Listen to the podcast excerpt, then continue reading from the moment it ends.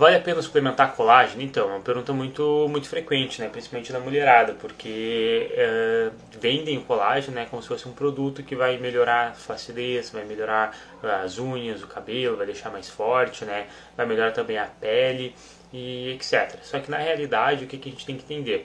Uh, o colágeno é como se você realmente eu vi um post hoje bem interessante, eu acho que foi do Marumeiro Flexível falando, foi, não, foi essa semana, eu acho, não sei, não sei se foi hoje, que é como se você colocasse uma gota de água dentro de uma piscina. É isso que é o colágeno, tá? A quantidade desse suplemento não é suficiente para dar diferença, tá? Essa é a questão.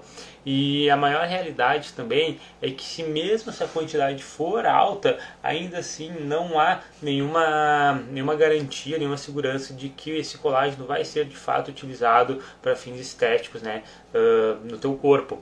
Já que a gente utiliza colágeno nos ossos, nas artérias, sabe, na, nas articulações, a gente utiliza colágeno praticamente em todo o corpo. É realmente como se fosse uma piscina e aí a pequena parcela dessa piscina é realmente onde talvez vai melhorar a tua pele, as tuas unhas ou alguma coisa assim. Então suplementar colágeno, ainda mais uma dose muito pequena, só está jogando água ali na piscina, não tem garantia nenhuma de que vai ir realmente para esse objetivo, né, para os fins estéticos. É a mesma coisa que você comer, sei lá, batata doce frango, arroz e patinho, mingau de aveia, não importa, a dieta que tu faça, enfim, é a mesma coisa que você se alimentar e acreditar que essa comida que tu está comendo está indo direto para as coxas, para os glúteos, uh, para os braços, peitoral, alguma coisa assim, entende? Ah, eu quero ganhar braço, então vou comer batata doce frango para crescer meu braço.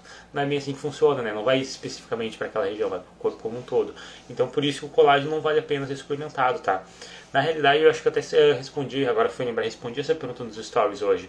Eu coloquei um um GIF de um dos caras colocando dinheiro fora, mas eu não dei essa resposta tão completa. Então já fica salvo aqui também para quem estava curioso, né, de repente, por que, que eu respondi dessa maneira. Que agora que eu fui ver que essas perguntas aqui, quando eu abro, eu não consigo ver o que eu já respondi e o que eu não respondi. Então deixa eu dar uma lida aqui com mais calma, tá? Para não repetir as perguntas. Vamos lá, peraí. Essa aqui é uma pergunta interessante. Eh, que eu deixei passar também.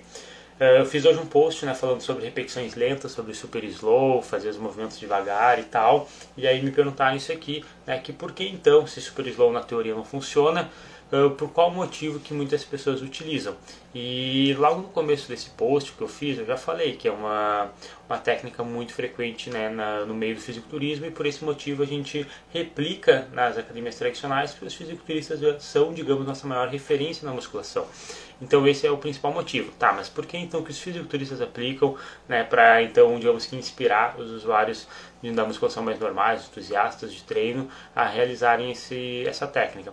Basicamente é o seguinte, ainda tem né, no nosso, nosso meio muitas pessoas que passam informação que não são pessoas instruídas a passar informação. O que eu quero dizer? Uh, o atleta de fisiculturismo, o atleta na realidade de qualquer esporte, ele pode ter muita experiência, ter muita vivência, ele pode ser excelente em treinar, ele pode ser excelente em fazer dieta, ele pode ser excelente em ter uma mentalidade campeã, ele pode ser excelente em seguir rotinas e não falhar nas rotinas, enfim, ele pode ser excelente em vários quesitos. Mas a questão é, ele não pega artigos científicos para ler, ele não pega livros de fisiologia para ler, livros de treinamento, ele não lê, sabe? Ele não, não estuda de fato o que é o treinamento, o que é a nutrição. Né? Ele não vai para essa parte científica. Quem faz isso são os pesquisadores, profissionais da área, os treinadores em si. Então vai lá um atleta que tem um shape legal, o cara é grande e tal, estava fazendo super slow, e aí ele vai lá e fala que deu certo para ele. Aí o outro vai fazendo, vai repetindo, vai repetindo e cria como se fosse aquele telefone sem fio. Tá? Isso tem muito na musculação, na nutrição.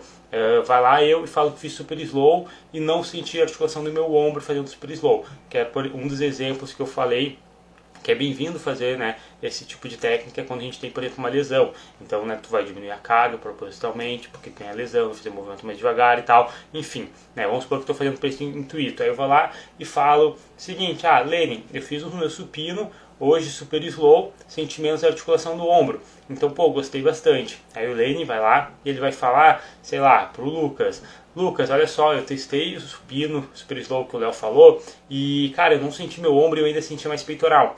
Aí o Lucas vai falar lá, sei lá, pro Bressan. Ah, seguinte, eu fiz o super slow que o Léo passou pro Lenny, que o Lenny falou pra mim, e além de eu não sentir a articulação do ombro, sentir mais peitoral, cara, deu um pump maior. Eu acho que eu cresci mais. Aí vai lá o Bressan e vai falar tudo isso de novo e ainda vai falar que deu mais hipertrofia, já que ele deu pump ali na hora, ou alguma coisa assim. Então nada mais é do que um telefone sem fio, entendeu? Que aí vai perdendo a informação no meio do caminho e vai perdendo totalmente a veracidade. Sendo que na realidade, lá no começo, já não tinha nenhuma veracidade, entendeu? Já não é uma coisa comprovada. Então acontece muito isso, né? As pessoas confiam demais uh, em vídeos no YouTube, em posts no Instagram e tal, de pessoas que não entendem sobre treinamento. Elas podem treinar bem, podem, elas são atletas, mas é diferente você saber praticar uma coisa e, digamos que, saber ensinar aquela coisa, tá? Vamos lá então. Deixa eu ver aqui, tem mais uma pergunta. Vamos lá, o Cauã perguntou. Um tema interessante também. Tem um rim só, pode tomar creatina? Cara, uh, sim, você pode, tá? Porque a creatina não tem prejuízo nenhum para os rins, nenhum mesmo, tá? Uh, existem muitos estudos sobre creatina, sobre essa suplementação, tá? É o, é o suplemento mais bem estudado do mundo, sabe? Se for pegar quando, em número de artigos e até mesmo em qualidade de artigos, é o suplemento tipo assim, uh, realmente uh, com maiores informações que a gente tem hoje em dia. E nenhum desses estudos mostra problemas nos rins uh, ou então alguns outros tipos colaterais que as pessoas falam, como queda de cabelo, espinhas, ou então poxa, sei lá, a galera inventa muito, muitos colaterais, né, muitos mitos sobre creatina. Então sim, tá, você pode tomar creatina. Uh, e aí, seguinte, até lembrei agora de um, de um caso que aconteceu comigo. Uma vez eu estava conversando com um aluno meu, logo quando comecei a ser professor, né, comecei a ser personal, na primeira academia que eu trabalhava, eu tipo, não sabia nem direito o que era creatina. E aí o cara falou pra mim que ele tomou creatina e ficou com pedra nos rins. E eu acreditei naquilo, né? Então, pô, todo mundo acredita nisso porque, como eu falei, vira aquele telefone sem fio de desinformação cada vez vai uh, agravando, né? Porque a gente sempre quer falar para alguém uh, de uma forma aumentada, né? Você não sei se vocês repararam, mas por exemplo, se eu falo para alguém uma informação, essa pessoa vai replicar essa informação aumentando essa informação. Ela vai querer como se ela parecesse mais importante. E é por isso que cada vez as pessoas criam mais mentiras, né? E não conseguem parar. E às vezes elas mesmas acreditam naquelas mentiras que elas estão falando, de tanto elas falarem. E isso é sério, isso existe mesmo, tá? Eu li já em um livro, achou aí Poder do Ato, não sei, alguma coisa do tipo. Então, realmente existe, tá? Esse tipo de de situação. Mas enfim, o que eu quero dizer? Esse cara começou a tomar creatina, disse que teve pedra nos rins, teve que fazer uma cirurgia e tal, nunca mais ia, ia tomar. Só que esse cara virou muito meu amigo. Depois de um tempo ele voltou a usar creatina, não teve problemas renais nem nada. E o que, que a gente descobriu? Ele teve pedra nos rins, na realidade, porque ele começou a aumentar a ingestão de água porque estava usando creatina, tá? E isso, na verdade, detectou, mostrou as pedras nos rins que ele tinha construído já ao longo do tempo por conta de hábitos ruins da vida dele. Então, isso é uma coisa também que acontece bastante. Aí a pessoa associa que foi a creatina que deu pedra nos rins, mas não foi. É porque ele começou a beber mais água por conta da creatina. Já vamos aproveitar também para responder mais uma dúvida comecei a tomar creatina, né? estou tomando creatina, devo aumentar a ingestão de água? a resposta é não. Na verdade, a quantidade de hidratação que tu tem no teu dia, ela deve já ser o suficiente sempre para uh, tu utilizar creatina ou não utilizar creatina, não importa, entende? O que eu quero dizer? É, existe um cálculo que cerca de 40 a 50 ml vezes quilo corporal, ok? Então, sei lá, o cara lá pesa 80 quilos, vai na calculadora, 45, vamos supor, pegar a média, vezes 80 quilos vai ser a quantidade de litros que deve ingerir de água por dia. Se tu se mantém nessa margem, você já está ingerindo uma quantidade de água segura né, e suficiente para uma boa hidratação, já que tu pratica exercício físico, para ter os benefícios de uma boa hidratação e tal. E esse já é o principal, uh, digamos que esse já é o, a segurança para te, te poder usar a creatina. Não que tu vai ter um prejuízo né, tomando creatina se não ingerir tanta água, não tem nada a ver com isso. Mas é que uh, não há necessidade de aumentar, é isso que eu estou falando, tá? Se você estiver se hidratando bem, não há necessidade.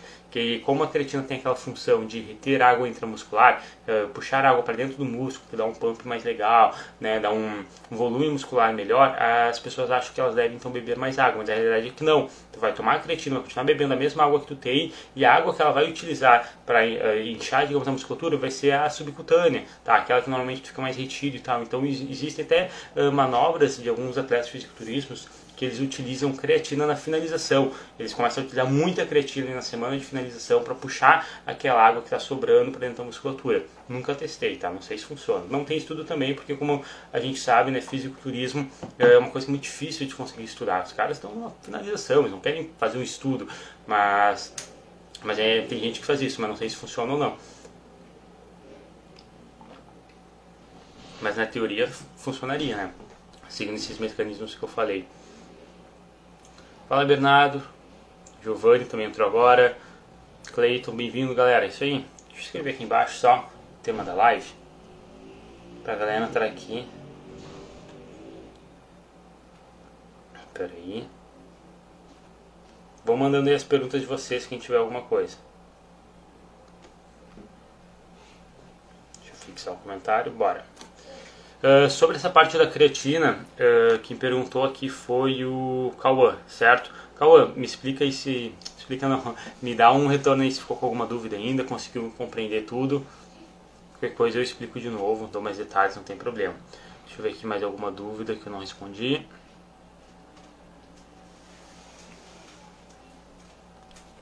A Fran perguntou aqui agora. Realizei uma tomografia, estou com desgastes na coluna torácica. Quais exercícios devo evitar? Eu acredito que na realidade nenhum exercício, tá? Uh, você deve evitar. Uh, o que pode acontecer é aqueles exercícios com compressão axial que a gente fala, né? Que é quando o peso vem por cima, tipo um agachamento com barra nas costas, talvez até mesmo um desenvolvimento uh, um hack machine, alguma coisa assim, esse tipo de exercício talvez você deva fazer com menor intensidade, ou seja, menores cargas. Tá, então quais estratégias a gente vai utilizar? Eu falo a gente porque, para quem não sabe, né, eu sou professor da Fran.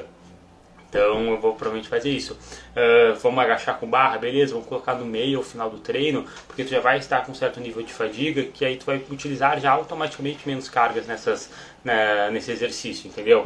E aí já vai ser o suficiente para te estimular bem a musculatura e talvez não prejudicar né, a torácica e tal. Mas no geral, uh, não tem muito o que evitar, entende? Esse desgaste vai acontecer, tem gente que tem desgaste no joelho, desgaste na lombar e tal, e é uma coisa que não te impossibilita, não te incapacita de fazer nenhum tipo de exercício, tá? A não ser realmente em casos graves de dor. Ah, não, faço esse exercício, sinto muita dor, independente da carga ou alguma coisa assim. Mas eu acho que é difícil acontecer, tá? Já que é só realmente fortalecer mais essa região da dorsal, fortalecer um pouco mais o romboide, essas regiões assim, para tentar estabilizar o máximo possível a coluna, o máximo possível a torácica no caso, né? Também treinar mobilidade, alongamento, etc, para te conseguir ter uma boa liberdade articular, uma boa amplitude de movimento nessa articulação que, apesar de não ser extremamente móvel, né, ainda assim uh, é, por exemplo, mais móvel que uma lombar uma coisa assim. Então a gente tende a também não, não ter uma restrição muito alta. Então a gente só não pode ficar travado nessa região, podemos trabalhar essa parte também.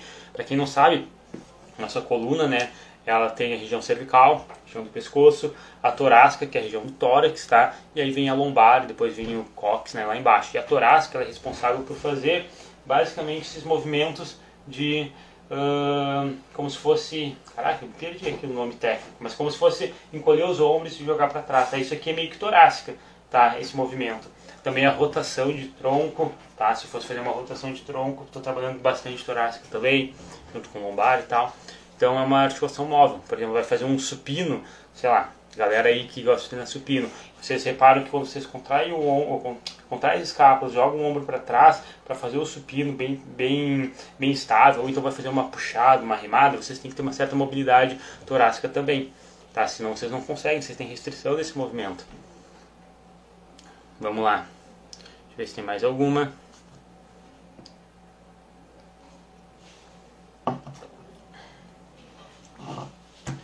Fala Vanessa, bem-vinda. Vamos lá. Estou estagnado, é, só, só para esclarecer, né, não ficar essa dúvida. Quando eu coloco a caixinha aqui de pergunta aqui embaixo, é, para a galera que está de repente ouvindo isso aqui no Spotify, é, quando eu coloco aqui no Instagram alguém me pergunta alguma coisa no Instagram, eu consigo colocar a pergunta da pessoa na tela. Só que essas perguntas que eu estou colocando aqui, que não aparecem quem fez essa pergunta, são pessoas que me perguntaram ou mais cedo na minha caixinha de perguntas, ou talvez até mesmo agora na live, só que elas saíram da live e por esse motivo, né, a identidade, digamos, delas é anônima, tá? Então as pessoas que, as perguntas que aparecem, quem fez a pergunta é porque essa pessoa ainda está ao vivo aqui comigo, está online, tá? Só para vocês entenderem, né? De repente pô, por que, que às vezes aparece né, um nome, às vezes aparece fotinho de quem plantou, às vezes não e tal. Bora lá. Estou estagnado nos 68 quilos, devo aumentar os carbos ou proteínas? A dieta tá boa. Cara, vamos lá. Primeiro de tudo, o que é dieta boa, tá? Isso é uma coisa muito subjetiva. Uma dieta boa para mim é uma dieta onde você tem um saldo calórico suficiente, né, o seu objetivo, é, que supra as suas necessidades, tem uma boa distribuição de macros, distribuição de micronutrientes, coma frutas, vegetais, uh, faça refeições livres esporadicamente, é uma questão principalmente psicológica, se hidrate suficiente, enfim, né, é muito subjetivo. Mas vamos considerar que realmente isso tudo já esteja fazendo certinho, mas foi lá e pô, estagnou 68 quilos. Uh, acredito eu, né, por essa, essas informações que essa pessoa me deu, que o que ela deseja é ganhar peso, já que ela está falando de aumentar os macronutrientes, tá? Então vamos considerar que ela está numa fase de booking. O que, que acontece? Uh, quando a gente está uh, fazendo um booking, a gente tende a subir mais uh, os carboidratos, ok? Por uma questão de que vai aumentar. Opa! Travou aí, galera? Voltou agora, né? Enfim, o que, que eu estava dizendo? na fase de booking, a gente aumenta mais os carboidratos por uma questão de aumentar mais nossa energia, isso vai fazer com que a gente treine mais pesado, tenha melhor desempenho nos treinos e, consequentemente, mais hipertrofia, tá? Então, os carboidratos aumentados, o excesso, digamos, de carboidrato, no bulk a gente consegue utilizar muito bem, tá? Digamos que quanto mais carboidrato, claro, sem exagero, tá? Uh, digamos que um número maior de carboidratos vai ter mais benefícios, enquanto que um número maior, um excesso de proteínas não vai ter benefício adicional desde que você esteja em cerca de 2 gramas quilo de proteína. Então, se a tua proteína já está ajustado para cerca de né, 2 gramas quilo, eu falei, ou seja, tem 68 quilos, tua, uh, suas gramas de proteína por dia está cerca de 136, 140, 130, algo assim, que fica nessa margem, então não há necessidade de aumentar as proteínas. Agora, se a proteína está muito baixa, está 100 gramas, alguma coisa assim, aí tu deve aumentar as proteínas, tá? Mas isso significa que tua dieta já não está boa. Então, considerando que você já distribuiu bem os macros, já calculou bem as calorias, ou seja, a proteína já está bem calculada também, etc., aí tu só vai realmente subindo os carboidratos, tá? E se fosse uma fase de cutting, que tivesse estagnado na perda de peso, a mesma coisa. A proteína já está ajustada, gordura já está ajustada e tudo mais, tu vai só realmente mexendo nos carboidratos. Não tem muito mistério né, na hora de fazer ajustes na dieta, quando a gente vai falar de macronutrientes, qual uh, diminuir, qual aumentar e tal. Na realidade, o carboidrato é o que mais vai ser variável, né, o que tu consegue mexer bastante. Os outros é meio que essencial e ele é baseado em grama quilos. Né? O, a quantidade de proteína, a quantidade de gordura que tu ingere é baseado no teu peso corporal. Então não muda tanto durante esses períodos, já que pô, tu pode perder 5, 4, 3 quilos, mas não é uma quantidade muito significativa que vai mudar na, na quantidade de macro né, que tu vai estar ingerindo. Já o carboidrato não. O carboidrato é o restante da dieta, basicamente. Então ele, ele fica muito, muito variável. Não, não tem necessariamente uma regra de quanta grama, grama quilo deve ser, não tem um cálculo baseado no teu peso corporal, pelo menos não com exatidão. Bora lá. Cleiton tinha feito uma pergunta, deixa eu ver se eu acho. Qual a tua opinião, qual a opinião em uso de metformina com quantidades altas de carboidratos? Cara, metformina é aquele remédio para diabético, né? Se eu não me engano. Eu já vi gente usando, principalmente fisiculturistas, perto também da semana de finalização. Ah, uma vez, ah, se eu fizesse a minha preparação esse ano, eu acho que talvez eu iria utilizar, sabe, na, na finalização, alguma coisa assim, o meu treinador, mas para ser sincero, cara, eu nunca estudei muito sobre isso, então eu não vou te dar nenhuma resposta, tá? Eu não, não, não estudei mesmo. Eu sei que tem estudos, tá? Sei que tem estudos porque eu já vi alguns posts sobre isso e acredito que funcione sim.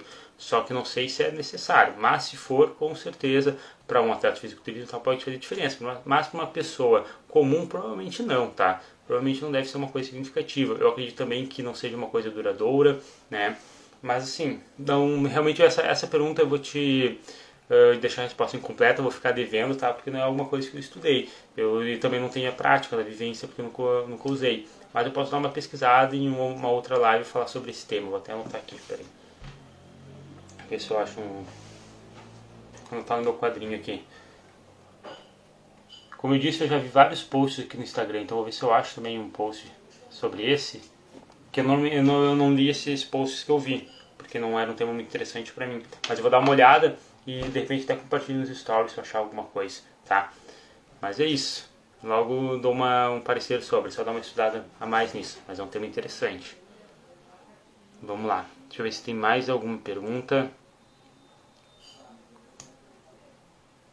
Pera aí.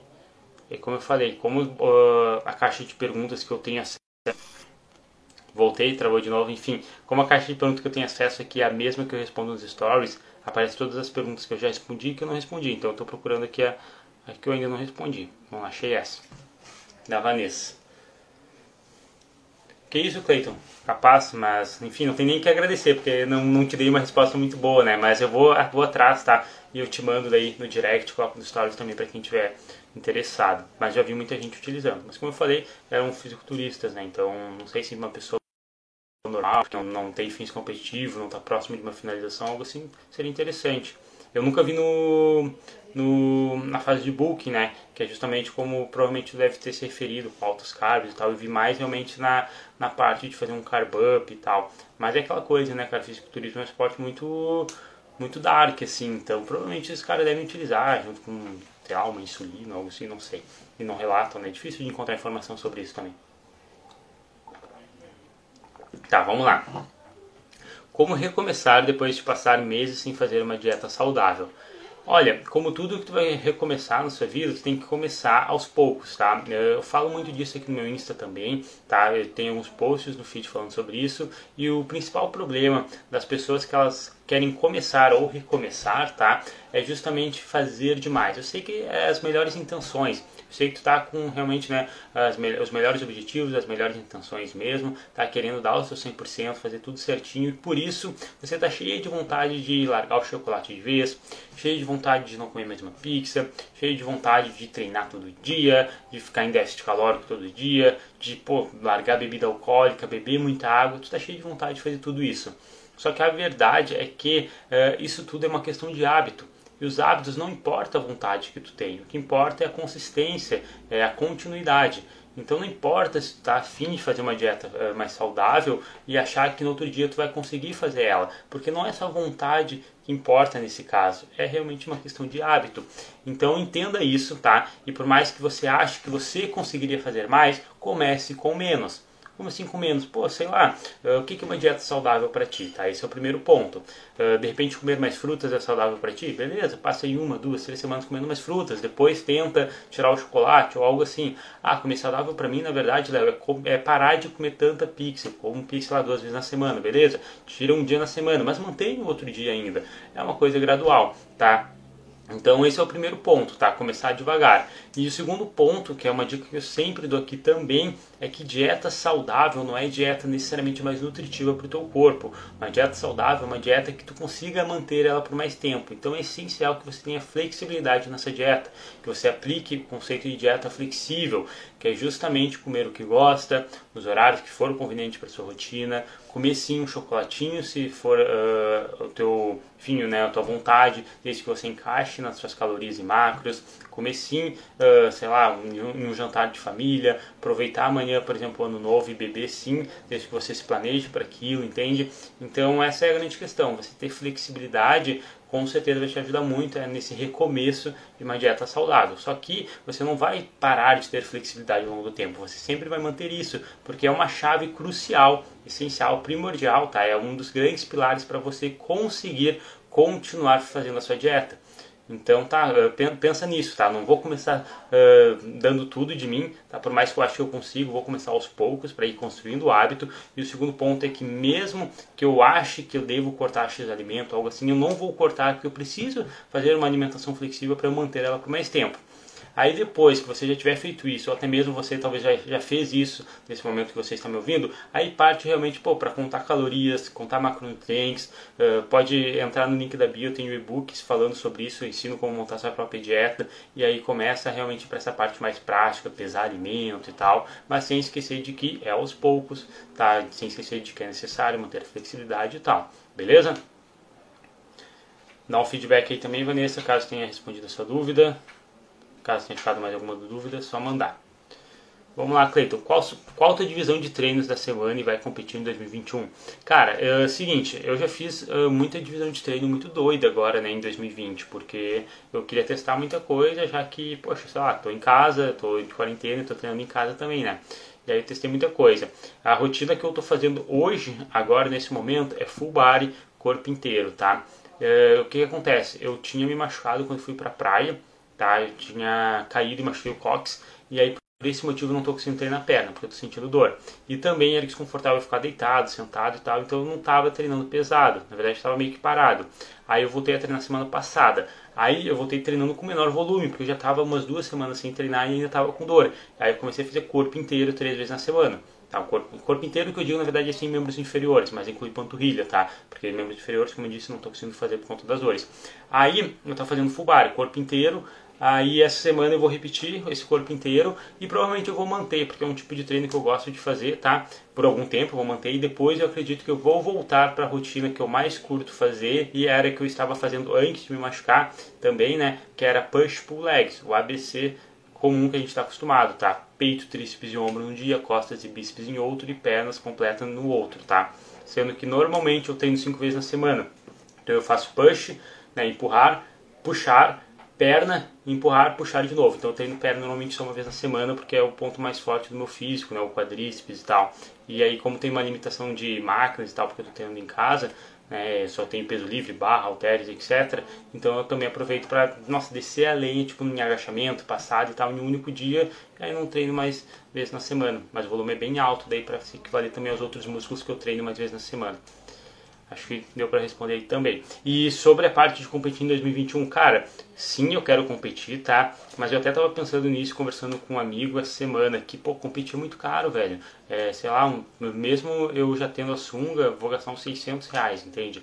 E aí eu vou avaliar se realmente eu vou competir esse ano agora em maio, tá? É a intenção, porque é o estreante, mas talvez eu deixe para mais final do ano, porque agora não é de fato minha prioridade, tá? Eu quero melhorar bastante meu financeiro, meu profissional, vou fazer o lançamento de alguns produtos ainda agora, por exemplo, em janeiro. Quero uh, focar também na minha consultoria e tal, e aí eu não quero uh, meio que confundir as coisas e acabar não fazendo nada direito, tá? Então a intenção é competir agora em maio, mas vamos avaliando, ver como é que vai ser. Mas uma coisa é garantida, em powerlifting com certeza eu vou competir, tá? Isso já é uma coisa que eu estou a fim de fazer há muito tempo, e aí no meu próximo booking tá? No ano que vem, que provavelmente vai cair no meio do ano, após a, a competição do Estreantes. E caso eu não compita no Estreantes por algum motivo, talvez nem seja a parte de financeiro, sabe? Porque também isso não é um grande limitador para mim, mas a parte de repente de talvez não ter o campeonato por conta da pandemia, ou então de eu não conseguir realizar uma boa preparação, porque por exemplo, estou treinando em casa, ou alguma coisa assim.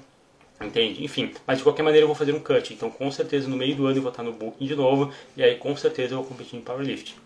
Essa é uma vontade que eu tenho muito forte. Valeu, Vanessa, que bom que respondeu.